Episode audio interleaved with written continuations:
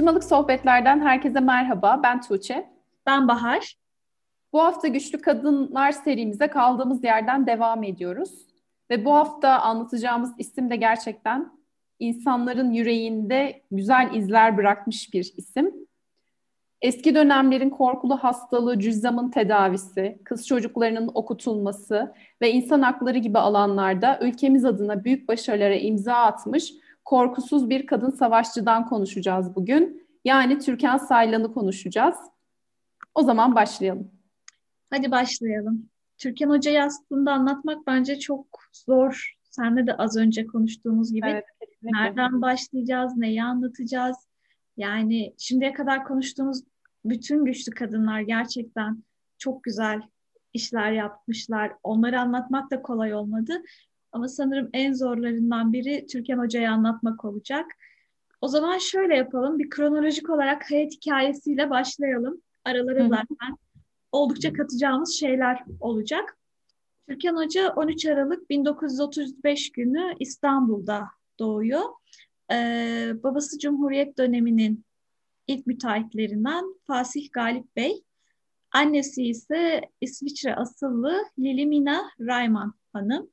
E, sonradan annesi Leyla ismini alıyor. Bu çiftin beş çocuğunun en büyüğü olarak dünyaya geliyor Türkan Hoca. Sonrasında e, Kandilli İlkokulu'nda, Kandilli Kız Lisesi'nde okuyor ve ardından İstanbul Üniversitesi Tıp Fakültesine kazanıyor.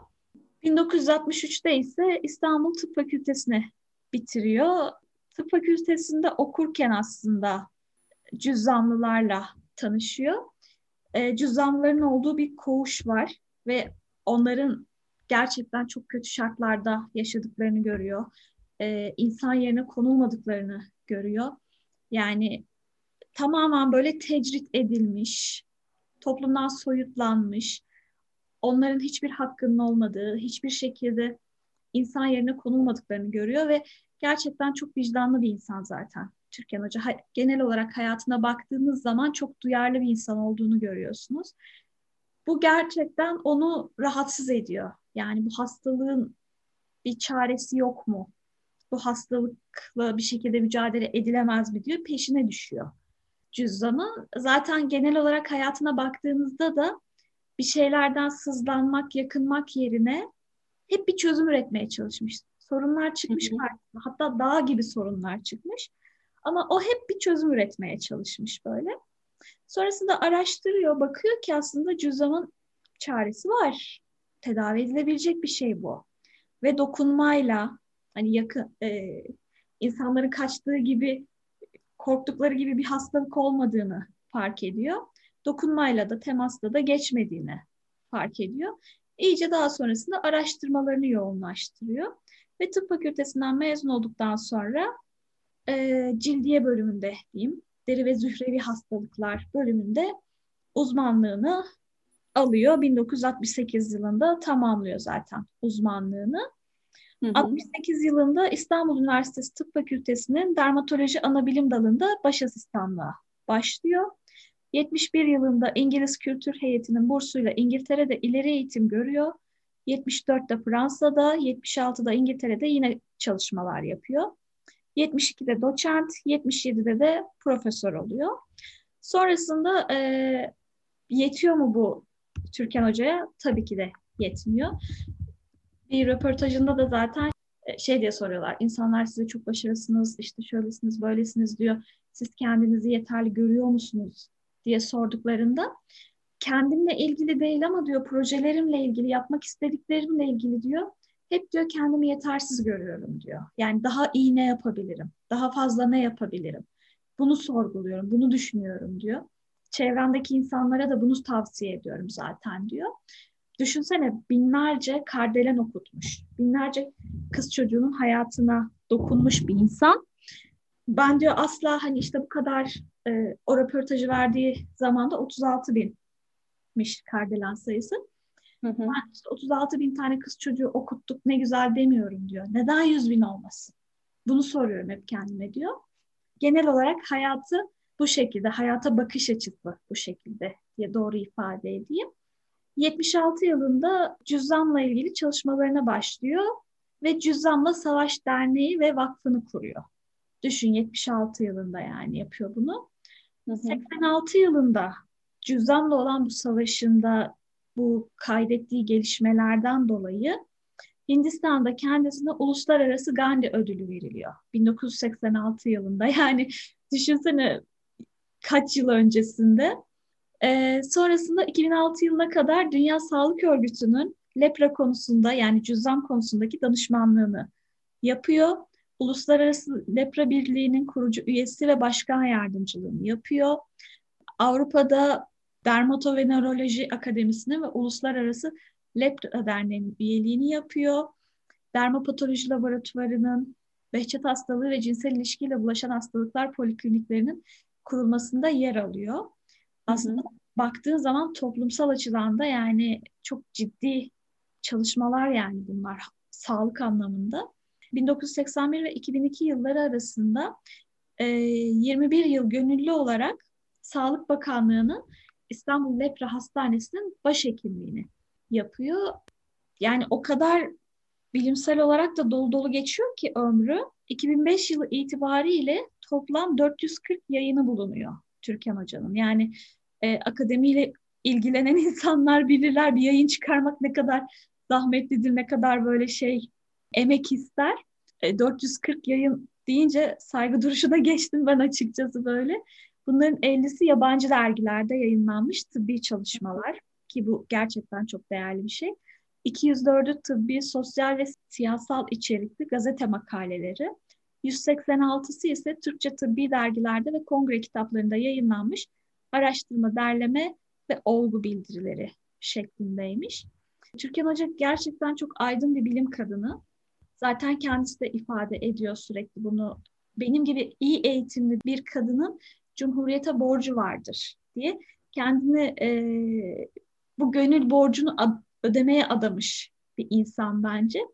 Ama sadece bunu bilimsel alanda yapmıyor, toplumsal alanda da yapıyor. E, bu özellikle şey zamanında ilgisini çekmeye başlıyor toplumsal cinsiyet eşitsizliği, kız çocuklarının okutulamaması gibi şeyler. Cüzdanla ilgili araştırmalar yaparken doğu bölgelerine gidiyor. Doğudaki şehirlere gidiyor. Ve oradaki şartları görüyor. Oradaki işte insanların yaşam mücadelelerini görüyor. Kadınların ne kadar büyük haksızlıklara uğradığını, kız çocukların okutulmadığını görüyor. Az önce de bahsettim ya yani kafası ah vah tüh demek yerine çözüm üretmeye çalışan bir kadın. Nasıl bir çözüm üretebilirim? Ne yapabilirim? Bu kız çocukları için, bu toplum için neler yapabilirim diye sürekli düşündüğü için zamanla zaten e, bu düşünceler meyvesini de vermeye başlıyor. 1989 yılında bir grup arkadaşıyla birlikte Çağdaş Yaşamı Destekleme Derneği'ni kuruyor. Şimdi en başında da korkusuz bir kadın olduğunu söylemiştim. Çünkü kimsenin belki de içine girmek istemediği aslında işlerin içinde yer almış. Bu kolay bir şey değil. Gerçekten cesaret gerektiren bir durum. Ee, ve hani tek bir şeyle de kalmamış aslında. Herkesin imdadına yetişen bir güçlü kadın görüyoruz. Evet. Ee, ve Ayşe Arman'la yaptığı bir röportajında da Ayşe Arman'ın şöyle bir sorusu var. Toplumun alt katmanında ezilen, toplum dışına itilen, eğitimsiz bırakılan, tinerci, sokak çocuğu, genel ev kadını, özürlüler, cüzamlılar, zührevi hastalıkları olanlar daha bir sürü bir sürü insan. Türkan Saylan olduğunuz için mi bu insanlar için mücadele ediyorsunuz yoksa onlar için mücadele ettiğiniz için mi Türkan Saylan oldunuz diye. Ve kendisinin verdiği yanıt da ben başkaları için mücadele ede ede böyle oldum, Türkan Saylan oldum diyor aslında burada da ne kadar egodan uzak olduğunu da görüyoruz. Yani bu çalışmaları yaparken kimseye yaranmak için yapmıyor. Yani gerçekten bir çözüm üretmek adına, çözümün parçası olmak adına, senin de dediğin gibi hani herhangi bir sorun karşısında sızlanmak yerine onun için e, bir şeyler yapmayı istiyor. E, her şeyi devletten beklememek lazım deyip elini taşın altına koyuyor gerçekten ne kadar e, özverili bir kadın olduğunu da buradan görebiliyoruz. Aynen öyle. Zaten e, ömrüne baktığımız zaman ciddi anlamda sıkıntılar çekmiş, ciddi zorluklar yaşamış bir insan görüyoruz. Yani e, maalesef böyle meyve veren ağaç taşlanır deyimini direkt görüyoruz zaten gözümüzde. Topluma bu kadar çok faydası olmuş. Hem bilimsel anlamda hem sosyal sorumluluk anlamında. Yani sadece bilimsel anlamda kalmamış. Diğer taraftan cüzdanlı hastaların topluma kazandırılması için de pek çok şey yapmış. Yani sadece Aa, ben cüzdanın tedavisini şöyle uyguluyorum, böyle uyguluyorum da değil. O insanların psikolojik ve e, sosyal destek almasına da yardımcı olmuş bir insan. Yani bu insanlar evet cüzdanlı ve çalışamıyorlar. Bir şekilde e, bunların da topluma kazandırılması gerekiyor. Maddi kaynak sağlamaları gerekiyor deyip bunları da düşünen bir insan yani. Sadece ben doktorum. Tamam ben ilacımı yazdım, tedavimi yaptım, kenara çekildim değil. Arka plandaki sorunları o e, sorunun kaynağını görüp kaynağından çözmeye çalışan bir yapısı var zaten Türkan Hoca'nın. E, şunu da eklemekte fayda var. Hani savaşçı bir kadın diyoruz ya, gerçekten hani kolay bir hayatı olmamış. İki hamileliğinde de bel kemiği tüberkülozu yaşamış ve 13 ay yüzüstü yatmak zorunda kalmış. Bu süre zarfında bile e, hani neden ben, niye bu benim başıma geliyor gibi sorular sormayıp yüzüstü yatarken bile 13 aylık süre zarfında yine bir şeyler yapmaya çalışmış. Çünkü hani boş duramayacağını, bir şeyler yapmadan duramayacağını bilen bir insan olduğu için yine elinden geldiğince dikiş nakış yapmış, oğullarını karşısına oturtup masallar anlatmış, komşunun çocuğuna göz kulak olmuş ve hani bunların hiçbirinden de yani ben de hasta oldum, köşemde oturayım dememiş. Hı hı. E, nitekim hani sonrasında yine özel hayatına baktığımızda da yaşadığı sıkıntılar var. Zaten baskıcı bir ailede aslında büyümüş. Hı hı. Ama hani hiçbirini e, bahane olarak ileri sürmemiş. E, sonrasında da zaten 17 sene boyunca kanserle boğuşmuş bir kadın. Ve yine e, Ayşe Arman'la olan röportajında da e, Ayşe Arman, Türkan Salyan'ın ne kadar enerjik bir kadın olduğundan da bahsediyor. E, ve Türkan Saylan şöyle diyor, daha yeni kemoterapi seansından çıktım. E, onun üzerine iki tane toplantıya girdim. İşte üzerine bir de röportaj yapıyorum. Gerçekten kolay bir süreç değil.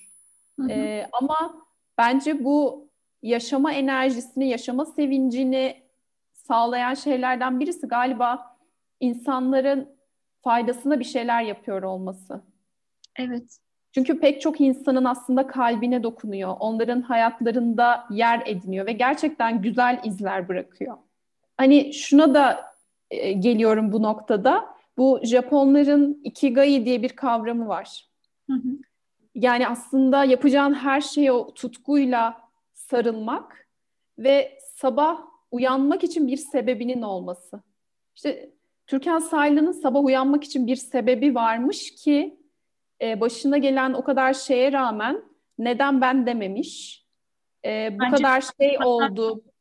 Lafını bu kadar baş... birçok sebebi var. Sabah uyanmak için böyle. Ee, hani tek bir şeyle de yetinmemiş, neden ben dememiş, hiçbir şeyi bahane olarak göstermemiş ve hayatına daha da sarılarak e, devam etmeyi tercih etmiş. Bu aslında gerçekten bir tercih meselesi. Hı hı. E, bütün o yaşadıklarından sonra köşesine çekilmeyi de tercih edebilirdi. Ama e, daha büyük adımlar atarak ilerlemeyi de tercih edebilirdi ki o ikinci şıkkı tercih etmiş. Evet zaten o yüzden Güçlü Kadınlar serimizde kendisine de yer vermiş bulunuyoruz. Ömrünün işte son zamanlarında e, kendisiyle yapılmış bir röportajı izledim YouTube'da. Hı hı. Orada da zaten bahsediyor yani hani benim yapacak çok şeyim var. Daha çok işim var benim. Durup şey yapamam şeklinde bahsediyor.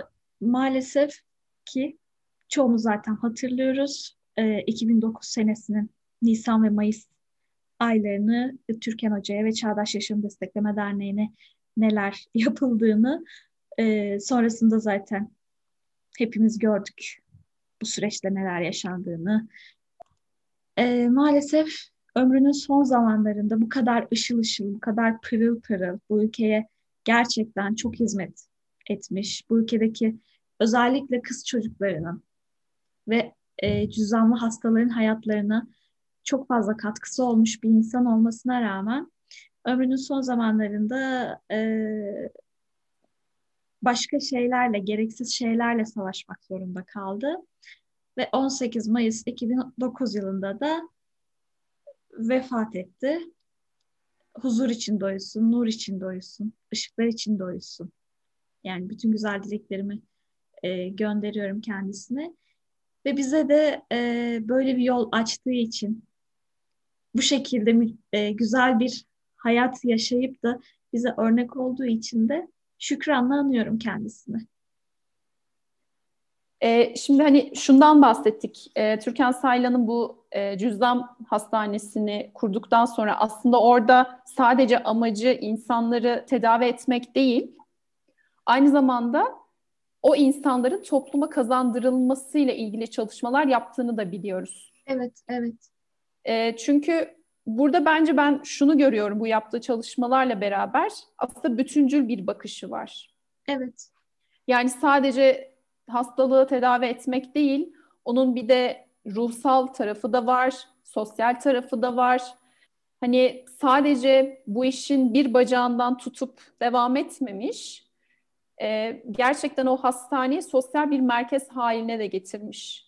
E, öyle ki cüzdan hastaları kendilerine göre ayakkabı yapabilsin diye e, ayakkabı atölyesi bile kurdurmuş. Hı hı.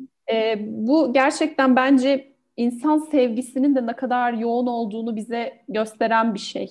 Çünkü yani gerçekten çok bence farklı bir bakış açısı varmış ki olaylara tek bir taraftan bakmıyor.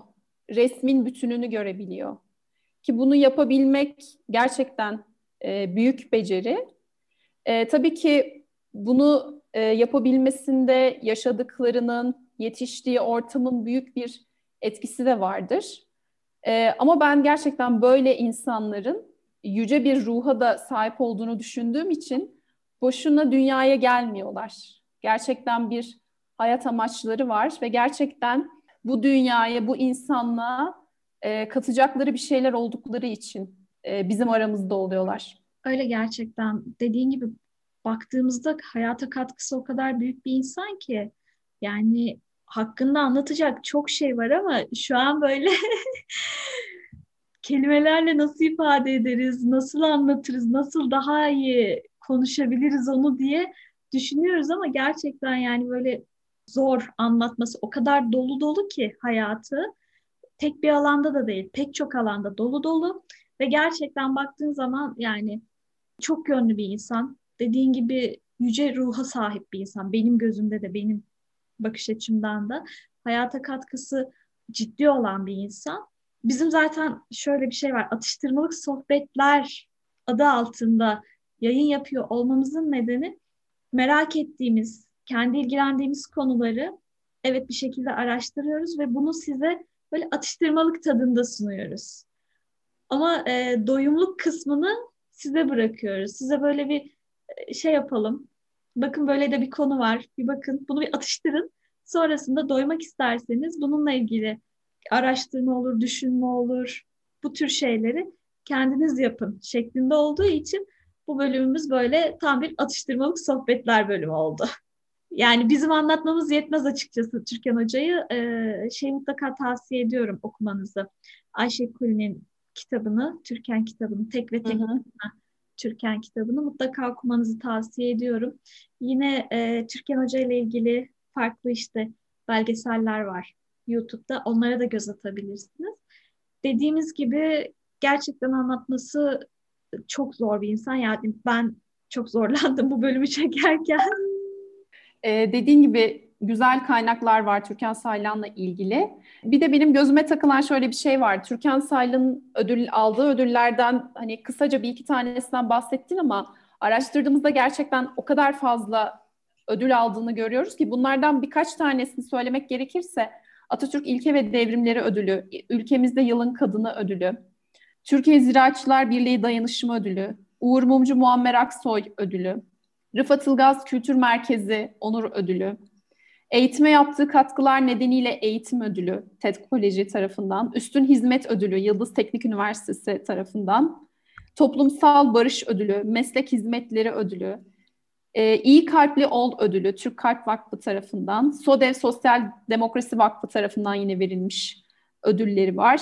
Çek Eğitim Ödülü, Çağdaş Eğitim Kooperatifi tarafından Vehbi Koç Ödülü ve sanıyorum çok da güzel Türkan Salyan'ı anlatan bir ödül. Aydın İnsan Onur Ödülü. Çünkü gerçekten pek çok insanın yolunu aydınlatan bir insan olmuş. Ama bence Türkan Salyan için en güzel ödül sanırım bunların da ötesinde e, açmış olduğu yolu devam ettirebilmek ve onun değerlerini daha da geliştirebilmek, daha da ileri seviyeye taşıyabilecek çalışmalar yapmak olurdu galiba. En iyi onun bu şekilde ruhunu yaşatabiliriz. Evet, katılıyorum sana. O zaman e, Türkan Hoca'nın mektubuyla bitirelim istersen.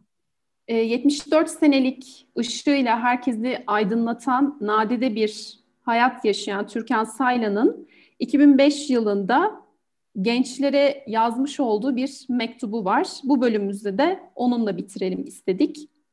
Sevgili gençler, kendinizin bu ülke, bu toplum ve dünya için nedenle önemli olduğunuzu hiç aklınızdan çıkarmayın ve kendinizi çağdaş bir insan olmaya hedefleyin. Kendinize güvenin. Toplumunuzun sorunlarına çözümler üretin, mutlu olun. Asla sorunun değil, daima çözümün bir parçası olun. Burada da gayet net bir şekilde zaten özetlemiş. O zaman bu haftalık bizden bu kadar diyelim. Eğer sizin de Türkan Hoca ile ilgili yorumlarınız, düşünceleriniz varsa Instagram sayfamızda yorumlarınızı bekliyoruz. Ee, Güçlü Kadınlar serimizin diğer bölümlerini de dinlemek isterseniz Spotify'dan bizi takip edebilirsiniz. Bir sonraki bölümümüzde görüşmek üzere. Şimdilik hoşçakalın. Hoşçakalın.